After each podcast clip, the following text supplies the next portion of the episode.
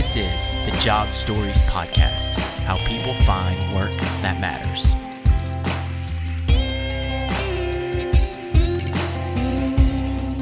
For being on the uh, Job Stories Podcast, um, we appreciate you coming on today. If you don't mind, to get us started, what what is your job now? What do you what are you currently working on, and for who? Uh, hey, Mason. So uh, it's great to be here. First off, but um, yeah, so I am the C E O and co-founder of Labelcoin. Uh, where we're building the Robin Hood for music to stamp out artistic poverty. Cool. Cool. So tell me a little bit about kind of what that looks like for you. Um, as a C E O and founder, I kind of want to get into it a little bit. What's your kind of day-to-day looking like building a new business? Because I, I, I'm leading uh, leading you a little bit. Our audience is a little twofold. We do recruiting, right? We do tech recruiting. but we So we have a lot of candidate base, but we also have a, a lot of entrepreneurs that come on. So I want to kind of touch both sides. So talk a little bit about what entrepreneurship's been like for you and what you're doing building Labelcoin. Yeah, totally. Well, I think with, with any startup, a new company, it always kind of goes in sections, like what you're working on and kind of focus building out. And so, you know, we're about a year in right now. Uh, and so, you know, initially that was just me and my co-founder working on essentially, do we have an, an idea that works in that product design and, and testing, doing the, the opportunity analysis. And then once we decided, hey, this actually does make a lot of sense, we should go down this route. Um, then a lot of it transitioned into um, kind of in parallel partnership development, you know, finding the people that we want to work with, that we need to work with to execute our idea and to start building out the team, but also to actually flesh out from take from idea, okay, here's what we plan to do. And then how do we actually make that happen? You know, and so that went into even it's as detailed as, you know, flow charts for the engineers to know, okay, when you click here, here yeah. are the three things that can happen, or, you know, so, so, so sometimes I, I go into that, that space because, you know, I would love to uh, hire even more people right now and look forward to hiring more very, very soon. But because right now I, I do, I wear a lot of hats, a lot of hats. So. Yeah, that's awesome. So tell me how this came about for you. Like, how did the entrepreneurship path come? And obviously, you've got some music in your background. So how did how did it kind of come about? Uh, well, I mean, my first company was when I was twelve. Uh, my brother and I started a, a vending machine company. Cool. And uh, yeah, yeah, so it's, that was just uh, my. You know, my dad had hired us from the time we were. I was like ten to clean his office. He's like, "Well, I think you teach our kids how to do this and pay them." He's a chiropractor and has a medical office, and so. We started saving from that point on. And then he's like, had a, a patient who said, hey, um, I'm, I'm selling some vending machine accounts. If you know, if you know anybody. And so my dad's like, hey guys, do you want to start a business? So my brother and I did. And uh, at That's first they had awesome. to drive us to the locations yeah. and then, you know, uh, but it just, it just never stopped from that point on really. Um, I've, I've had very few actual jobs with um, where I'm getting paid by somebody else.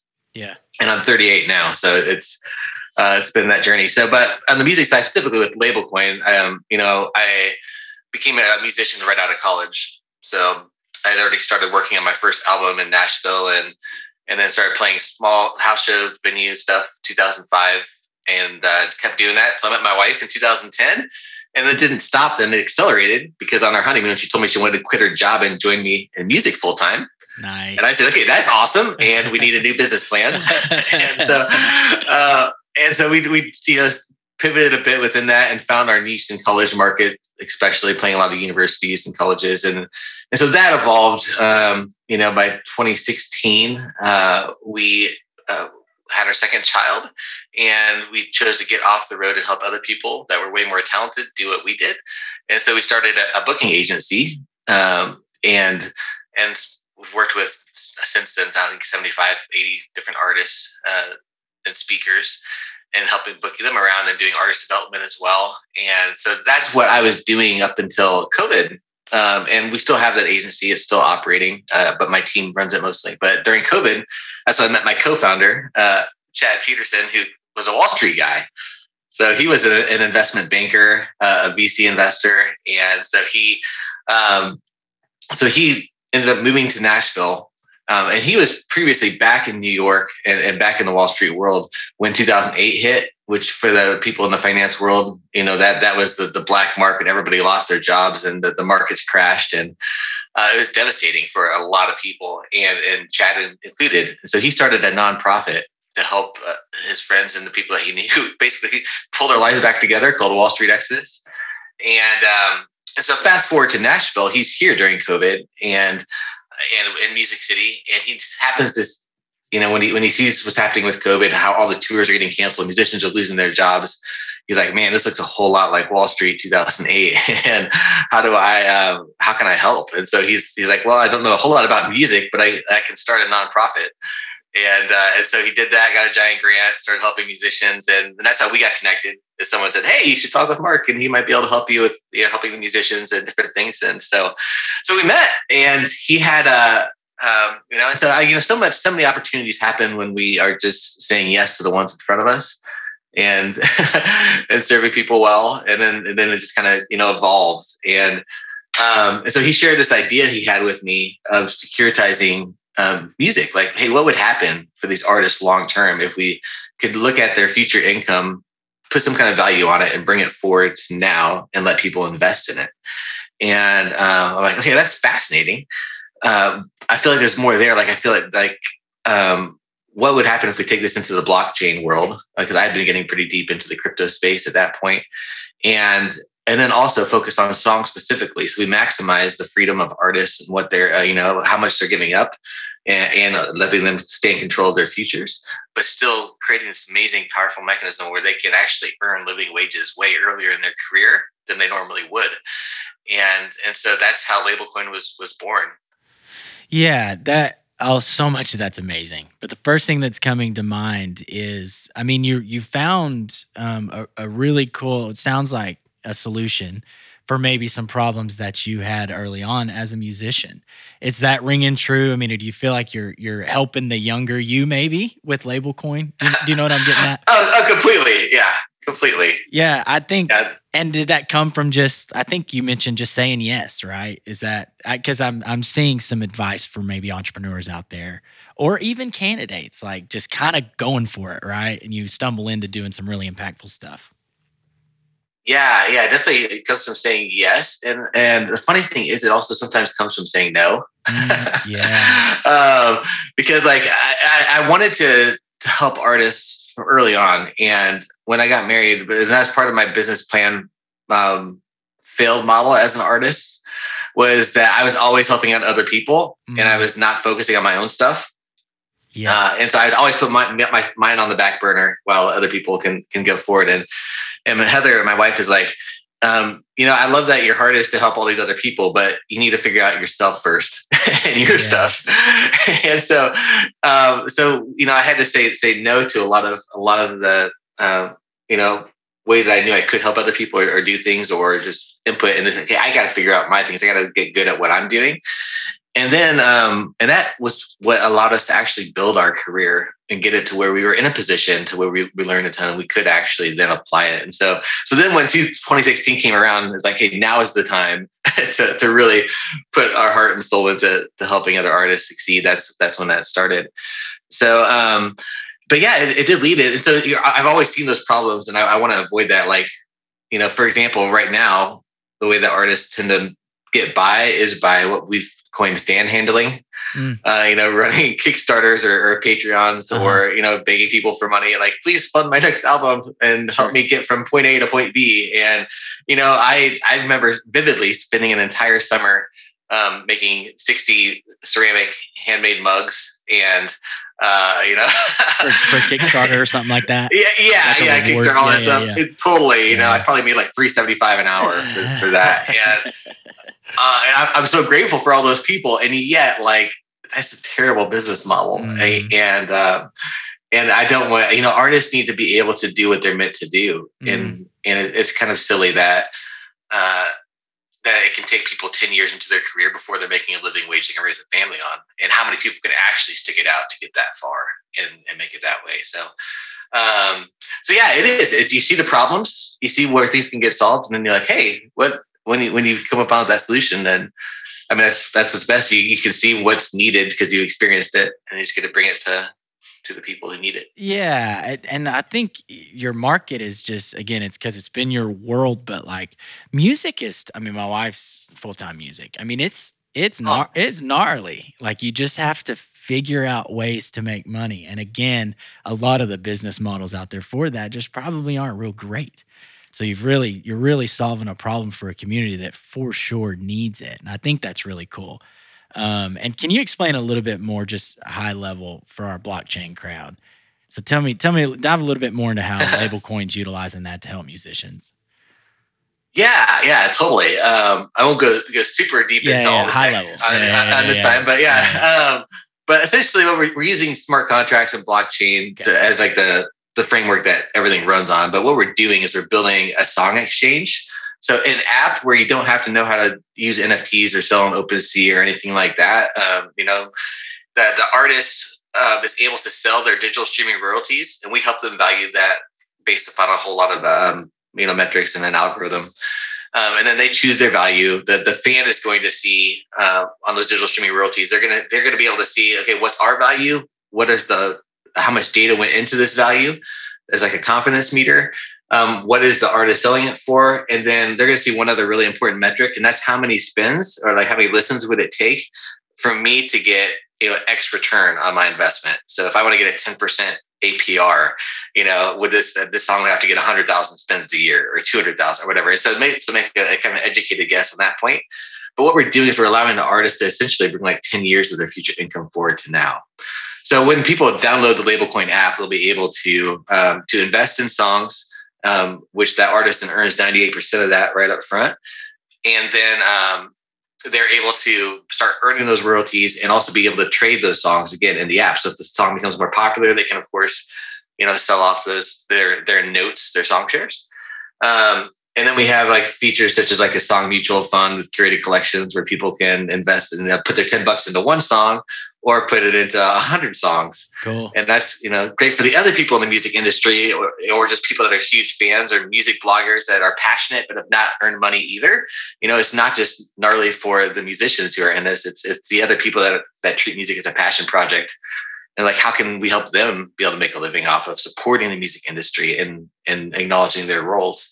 And so like, there's, there's pieces like that. So we, we just imagine a world basically where you're at a show, like, hey, if you love that song, you own part of it. Yeah. and, and right there, hey, put in ten bucks, put in twenty bucks. And, and that just like changes everything for the artist, but also gives fans a really cool new way to engage and create totally. really a new asset class. Totally. That is so cool.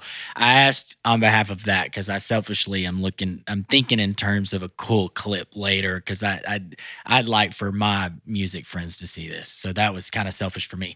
To, back to you, um, I, you started on your kind of like entrepreneurship journey at twelve years old. Um, so you're, um, we talk a lot about mentorship, or maybe in another case, like inspiration. Have you had a mentor kind of, is it, maybe it was your dad or I, I don't know. Have you had, who's kind of helped you along the way kind of shape who you are today at thirty-eight?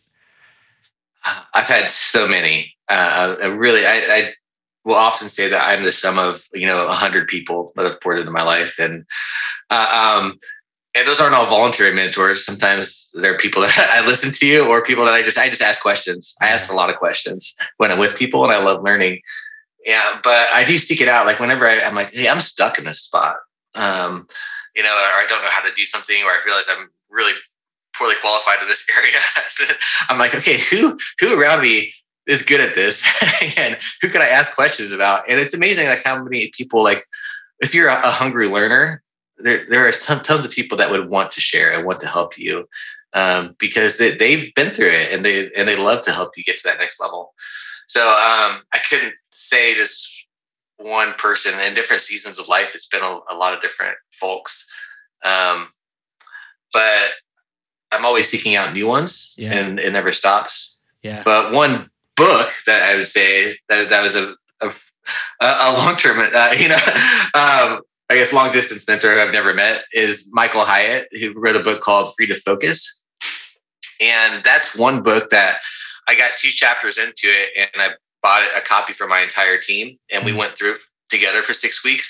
And then I took a lot of our artists through it as well. And I, I still stand by this statement that I would have gladly paid five thousand dollars to go back to the start of my career as an artist and read that book first. Wow. Cool. And so, uh, yeah, there's lots of lots of people to learn from. Yeah. So you touched on it. Um, you're very curious. You like to ask questions and learn. And is that something that you're instilling as you're growing your teams at Labelcoin? I'm I'm asking. I think this is on behalf of candidates now. Like I I mm. like get an insight of what a founder at a cool tech startup in music, kind of what they're thinking whenever they're building out their teams. Right. It seems like you're you'd like to have folks that are eager to learn, ask a lot of questions, things like that. Does that make sense? Yeah. Yeah, totally. Um, I don't, I, I wouldn't say I necessarily look for imprints of myself yeah. um, in that sense necessarily. Um, I love that, that attribute. I mean, we all, we all tend to like, like people like ourselves, I guess, but yeah. it's, it's great to have people that are different and that, that challenge you differently too. Uh, but the things that we look for are, um, you know, definitely open, honest communication is a big part of that, which is some of that curiosity. Like we want to have that open dialogue. And I want to know, um, you know, and it goes back to that book a little bit. I want to find people that and put them in roles where they're both passionate and they're proficient. Um, and that's what I want most of their work to be. And of course, startups, sometimes we have to pull different directions and not every day is full of all the stuff that we love. But, um, but by and large, like I, that's where I, I want people, like I want to hire people that, hey, this isn't just a check in, check out for you. Like, yes, it's, this is not your top priority. You have a life outside of work and that's more important than, than your work life. But when you're here, I want you to love it. And I want you to, you know, be like, this is what I was made to do. And so trying to find those people that are both, you know, love it and are, are great at it. But then, yeah, we, we want to find people that are, um, that take initiative. And that's part of that curiosity. Uh, you know, I love people that, um, that aren't just waiting to be told what to do all the time, but um, can see, hey, there's a problem here and I want to solve it. Like, like how could it, and are able to think from other people's perspectives. And so that's one of, I mean, that culturally, we want people that are looking out for the interests of others. And so when, if you're that type of person, you, you're looking and you're trying to understand from someone else's perspective. And so we want people that can look at it and understand the business. We want to share that. We share it very openly. We're very open with our numbers, with our goals, with those things like that, because we want people to understand, okay, so here's where the business is, here's where we're trying to get it to go. Um, you know, and then that way they can make better decisions as employees, like that help us towards that. And think, okay, well, what if we did this? Or, or okay, what you asked me to do actually probably isn't the best way. What if we did it this way? It allows us to be actually grow more as a team. Yeah, that's, I love those thoughts.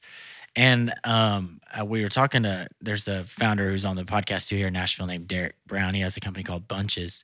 But he was talking about um, in, in the Web three and blockchain space too, how fast it's changing and having folks that are pretty adaptable as well, especially on the tech side. Is that something you've found true for y'all as well? Oh, it definitely is. Um, all the time. Um, and I think that that's probably to your point on, on learning and growing as well, because I don't necessarily hire somebody based upon, are they... That, yeah, up on, on all the, the latest tech necessarily, but are they w- wanting to learn and are they looking forward to what that next thing is? And more about the foundations, right? Like, like graphic, like right now we're trying to find more graphics people, um, and on on multiple levels. There's you know, there's U I U X, there's this like you know your your branding, social media stuff in general, and a lot of different elements that need to get done graphically. And so, um, you know, I, I want people that that look that can. Are thinking about what's that trend, you know, right? Okay, that font is very twenty twenty-one. So let's think about what twenty twenty-three is going to be and what's happening specifically in the music and the tech space. What are we seeing? And then, so how do we look into that that future? You know, it's like um, there's a producer that I love that a lot of my artists have worked with, named John Johnson. And one of the things that he likes to do is he'll bring in people and ask them, who's your favorite artist? You know, that you're looking for. He's like, okay, great. Now let's try to make their next album, not their last album, not the one that you've already heard, but try to think about, you know, who would this artist be on that next album and try to create that. And so like looking at those, those forward thinking people that, hey, you know, um, I want to be on the cutting edge. I want to stay up. I, and, and the reason that they're doing that is because they genuinely love it.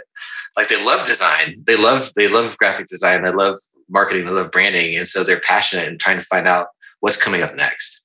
So, and and that's true about every position, I think. Yeah, that's great. Great, great insight. No, I appreciate it, Mark. I think we're kind of running up on time. So if it's okay, um, I'd like to give you a chance to, if there's a way folks can reach out to you to maybe ask more about Labelcoin or yourself, or how, how can they do that if anybody hears this and wants to touch base with you? Yeah. Um, I mean, LinkedIn's a great spot. Uh, make sure you send me a message. Um, so I, I know that you're a person that found me here, or what you want to talk about, um, because I, I don't always, if I if I haven't met you before and I don't get a message, I, I probably won't accept it. Um, and I would love to love to get to know these people and love to get to know you, and, and just so just let me know what's up. And LinkedIn's great. But you can also follow us at Labelcoin all over different places. So perfect. Uh, and again, it's Mark Miller. I, I think my tag is Musically Mark on LinkedIn, I believe.